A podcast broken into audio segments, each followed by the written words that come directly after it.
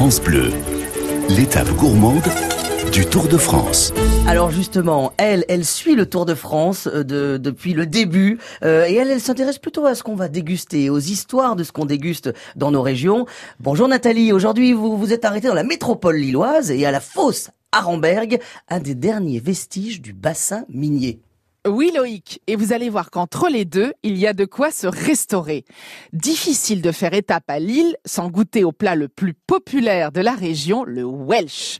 Une authentique bombe calorique, un croque madame en fait qui baigne dans un mélange de cheddar fondu à la bière, au beurre et à la moutarde. Le tout accompagné d'une généreuse portion de frites. Le genre de plat qui vous fait direct rouler sur les jantes, sauf qu'il vient du Pays de Galles et non de Lille.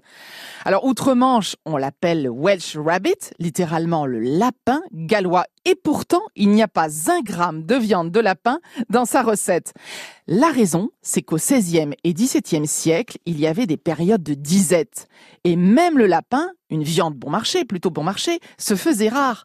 Alors, pour le remplacer, les Gallois ont imaginé un plat sans viande, mais capable de tenir au ventre. C'était le Welsh, qui depuis s'est exporté partout dans le monde, tout en prenant racine dans les Flandres. Et alors, à Arenberg, justement, Nathalie, euh, j'en suis certain, vous avez une idée de ce qu'on pourrait se mettre sous la dent, non? Un briquet pas celui qui sert à allumer le feu.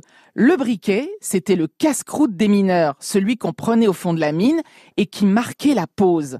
Des tartines collées entre elles par du saindoux, de la moutarde, du fromage ou encore, plus tardivement bien sûr, de la margarine.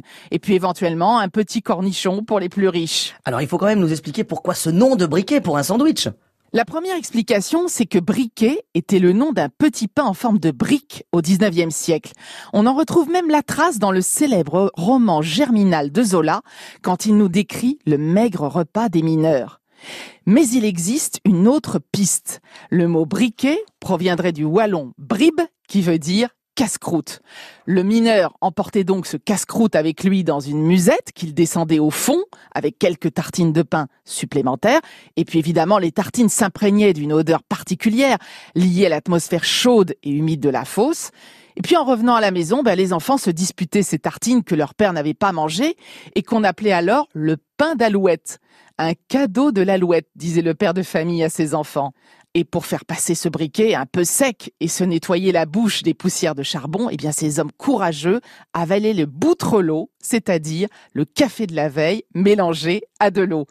Une boisson énergisante et économique qui pourrait aussi désaltérer nos cyclistes aujourd'hui.